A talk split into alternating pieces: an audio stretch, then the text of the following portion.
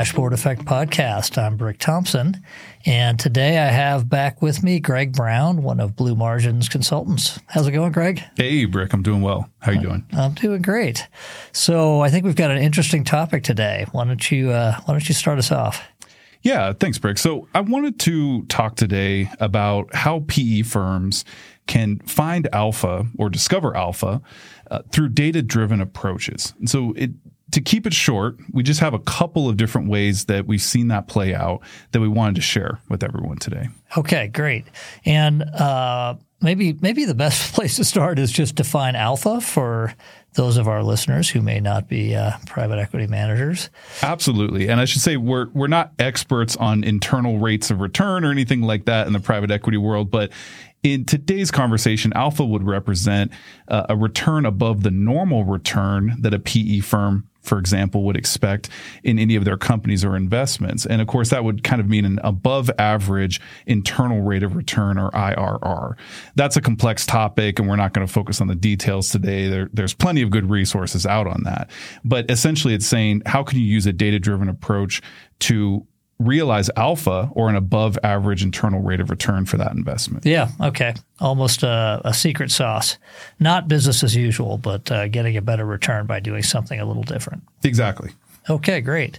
So I think you said there were two or three ways that. Uh, that we think we can do this through the use of data, becoming data driven. What's the first one? Yeah. So the first one is that a data driven approach enables companies to successfully plan and execute innovation in their world, in their industry. Yeah, I should start by saying that, you know, I think what comes to mind for me with this is that innovation is exciting. That's something that teams can rally around naturally versus other ways that you could look at maybe improving the margin at a company or cutting costs or, or, or, different methods or strategies that you can employ. Innovation is really exciting. So what I focus on here is how can a data driven approach make innovation even more exciting and more successful for companies? Okay. Yeah, that makes sense. Do you have an example? Yeah. So, you know, and, and before I go to an example, a couple stats that are interesting to me around innovation. I read these recently. So, you know, new product innovations are, uh, you know, not as common as existing products and innovating on top of those. 75% of innovations are really based on existing products that companies already have in the market. Um, only 10% really of product innovation entails new products and, and for new products for new markets. And then and this is kind of key to me in terms of connecting this to a data driven approach, is that 40% of new product initiatives fail to make a profit. And that's kind of the double edged sword of innovation. It's exciting and it can be a pathway to create value and realize alpha and above average rate of return, but it can also end up wasting a lot of time and money. And so that's even more, uh, that's even more of a reason to make sure that you have a data driven approach and modern BI and reporting tied to innovation efforts that company might pursue. And so, one example that comes to mind for me uh, with this is that I spoke with a company a little while ago, and this is a large distribution company, and they had a number of products and, of course, a large customer base but they had absolutely no visibility into their customer level and product level P&Ls. And so their executive team was really trying to innovate their go to market strategy and find a way to, to drive a greater return and greater profitability there. But they had absolutely no visibility into those customer level and product level P&Ls. So there you have a company that's saying, well, we want to innovate. We want to innovate that go to market strategy so that we're more successful, so that we expand our margins and that we can even develop new products or packages for customers. But we can't do that without the actual visibility through data into what those margins and, and what those P&Ls and those successes and failures are in our current products and current customers. And so really without that, they were unable to innovate and, and, and realize returns based on that. So not having data made it so that it was difficult for them to know where to focus and where to dig in and how to approach it. Exactly. And I, and I will say that it was great for them to realize that we don't want to fail in changing or innovating, excuse me, innovating our go to market strategy we want to make sure that that's successful so that we don't waste that time and, and that effort in that innovation without first understanding where do we stand now? What are those benchmarks? And how do we track that progress as we start that innovation? So that was very smart of them, obviously, to say, we don't want to fail and sink those resources in innovation. We want to give ourselves the, the highest probability that we'll succeed as we go along this path of innovation. Yeah, that makes perfect sense. You know, most companies, well, I, I would say every mid market company has a lot of data. They've got business analysts, they're running spreadsheets, they've got reports coming out of an ERP system. Um, they may have some uh, actual BI coming out of a data warehouse or a data lake. Um, but I think what you're talking about in terms of finding alpha is um, truly taking it to the next level and becoming data driven so that it's not sort of okay we're we're getting some reports a few weeks after we close the period and looking at what we did and maybe adjusting probably too late to do anything about what's happened over the last few weeks but um, rather having data be part of your daily daily what you're doing. You know, it's that uh, that old Drucker quote: "What what gets measured gets managed." Um, that just seems so applicable here. And so, in order to innovate and find alpha, um, get a greater than uh, average return, uh, you've got to be data driven. Uh, probably, I think. Uh, obviously, I'm, I'm, biased that way because that's what we do. But um, you've got to have that to really sort of know where to attack and know how it's going and know where to pivot and adjust. Yeah, you need a system in place to have that real time monitoring, especially when you're innovating, because of course, everyone has plans. It's the famous Mike Tyson quote. I won't even go into it, but you have a plan until you actually start implementing that plan is another way to look at or it. Or get punched in the yes, face. or get punched in the face. and and so you have to monitor that. You have to say, okay, we're launching this initiative, we're innovating something, we're we're launching it, we're taking it to the market. It's not going to be good enough to just run some reports every week and see how it's doing. We really need a pulse on that. And that means you need that data architecture and that reporting structure in place to deliver those insights in real time because that's how quickly you might have to adjust lest you actually waste money or time on that innovation. Makes sense.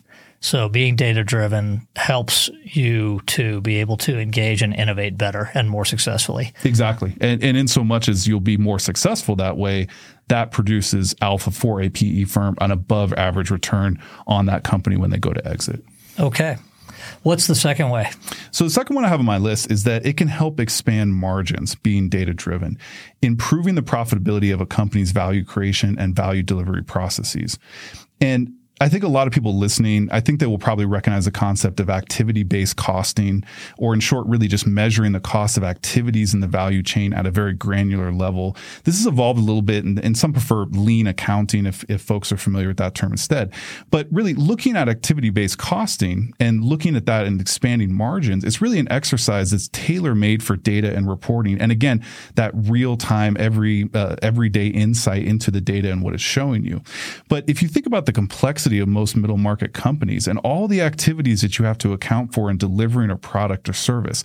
Mapping all that out is its own exercise, but then measuring those activities and comparing them against the benchmarks and, and what you want to achieve in those activities is kind of its own exercise as well. And that's where the proper data strategy and reporting really comes into play. Yeah, so I've got an example here. There was a client, a, a, client we've worked with for a number of years, actually, but there was a particular initiative that we uh, embarked on a couple years ago after we had a good data warehouse in place, and that was to increase the utilization of their techs. They had a bunch of field techs, um, several hundred of them, and uh, it turned out that for every percent uh, utilization um, they could increase, or every percent they could increase utilization. It added about a million dollars to the bottom line for the company. And so, uh, very quickly after we got reporting in place, so that managers could understand, um, first of all, what utilization was by tech and and by market, and to rank rank sort them, and then be able to look at, all right, how can we learn from the ones that are getting the best utilization and apply that to the ones that are uh, getting the worst utilization, they were able to very quickly increase utilization by about 4%. Um, so that's a significant uh, drop to the bottom line. And, you know, in terms of uh, creating alpha or finding alpha, I mean, even if your uh, uh, multiple doesn't change on your sale, you've got a much bigger EBITDA for that multiple to act against. Absolutely. I think that's a great example of it. And of course, you know, expansion of margins could look different in every different industry or vertical. But the key point is that you have to understand where are those opportunities in that value creation and delivery chain to drive margin expansion. And then again, you have to have that system to measure it as you launch that initiative or you work in that area to know if you're really being successful. One conversation that comes to mind recently was just a conference that I attended and it was held, um, a panel was hosted by PE, um, private equity operating partners. And uh, one of them was giving a great example of a company that he worked with. And, and they, of course, they were very excited that they had improved top line revenue. But when they went into to look at the results, they saw that, yes, okay, top line revenue improved, but this new revenue was not very, very profitable compared to what our benchmark was. And so here you had a, a company saying, well, you know, we're really proud of this. But in terms of looking at the bottom line, saying, okay, well, actually, maybe our efforts would have been better uh, placed elsewhere because we did increase that top line revenue, but the margin actually shrank. Yeah, right. and and it's painful to hear those stories to to have all that time and energy put into um, that initiative, but then to realize, well, it didn't really produce what we wanted to for the margins. Actually, went backwards. Exactly. Yeah. And again, you know, you can only imagine having real time reporting, the right kind of BI and data architecture that just would not be allowed to happen because every single day folks would be saying, hey, this margin is not moving the way we want it to. We have to examine and course correct. So again, you know, margin expansion generally, um, not always related to data, but when you're pursuing that strategy, having the right data driven strategy is going to help you measure it and make sure you're hitting your targets and that you're not sinking time into efforts that are going to end up being margin neutral or, or actually lose track on margins, yeah, lose progress. Exactly. Okay. What's, uh, what's the third way that data can help you to find alpha? Yeah, the third one's really interesting. And uh, this is a critical one, in my opinion. So, a data driven approach can really improve the valuation multiple upon exit. Data driven companies can more easily show investors the future revenue growth narrative and they also have a built in value because a data driven company is easier to run and easier for anyone to look at the status of the company and how everything's working in value creation and value delivery to be able to strategize and make improvements in the future. So it's an incredibly, incredibly valuable built in asset that you can add to a company that almost by definition improves the valuation of that company, hence producing alpha for the PE firm. Yeah, I think sometimes people don't think of their BI platform, their data warehouse, and so on, um, as truly an asset, but it is. Um, uh, and one of, I think one of the things uh, you sort of alluded to this, but when you're going to sell a company, um, having the ability to really back up what you're saying and make it really easy for buyers uh, in their due diligence to confirm um, what you're saying about the company by having great BI makes a huge difference and definitely can ease that negotiation over the multiple. Exactly. And, you know, those in the private equity world be very familiar with CIMs or confidential information memorandums, which contain a lot of information about how the company's doing, what that value creation plan or that future revenue growth narrative can be. But, you know, that pales in comparison to be able to show investors here is how all of the parts of our business run and here's how all of it's measured and here's exactly how we're doing and you can explore the data and filter that and drill down into it. Uh, i don't think anything builds more confidence in investors.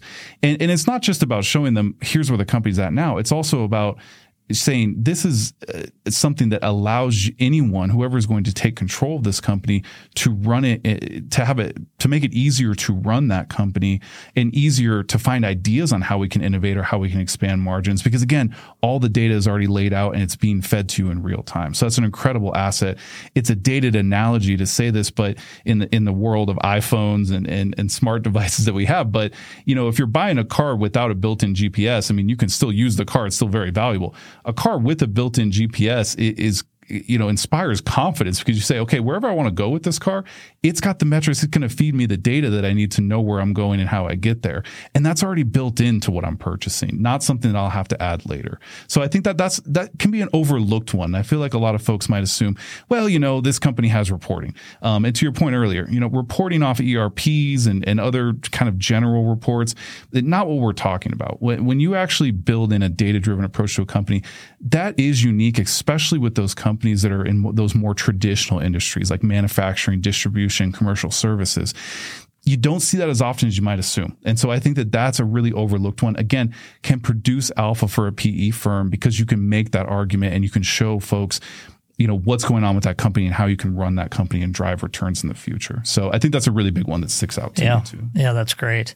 Did you have a specific example in mind there, or was? Well, I did, and you know, it's a company that we partnered with and really built dashboards to to show all those parts of their value creation and value delivery processes. And you know, upon exit, it was incredibly easy to show investors exactly how the company run ran and exactly where the opportunities were and what they could do in the future. That inspired a ton of confidence and it made the negotiations a little bit more straightforward. It answered questions sooner. And by doing that, I think inspired that confidence that this is a company that's easier to run. It's more valuable. We're more interested in purchasing this company. And so that's a real world example, of course, not using the company's name, but uh, of a company where we saw that play out um, ourselves. So. Okay. Yeah, that's great. All right. Well, uh, we're getting near the end of our time here, so I think we'll wrap up. Any last Uh, last words you want to add? No, just that, you know, it can look different for every company. And of course, it depends on where the company's at in terms of what reporting they have. But overall, uh, being building in a data driven approach is going to help now in terms of managing and running the company.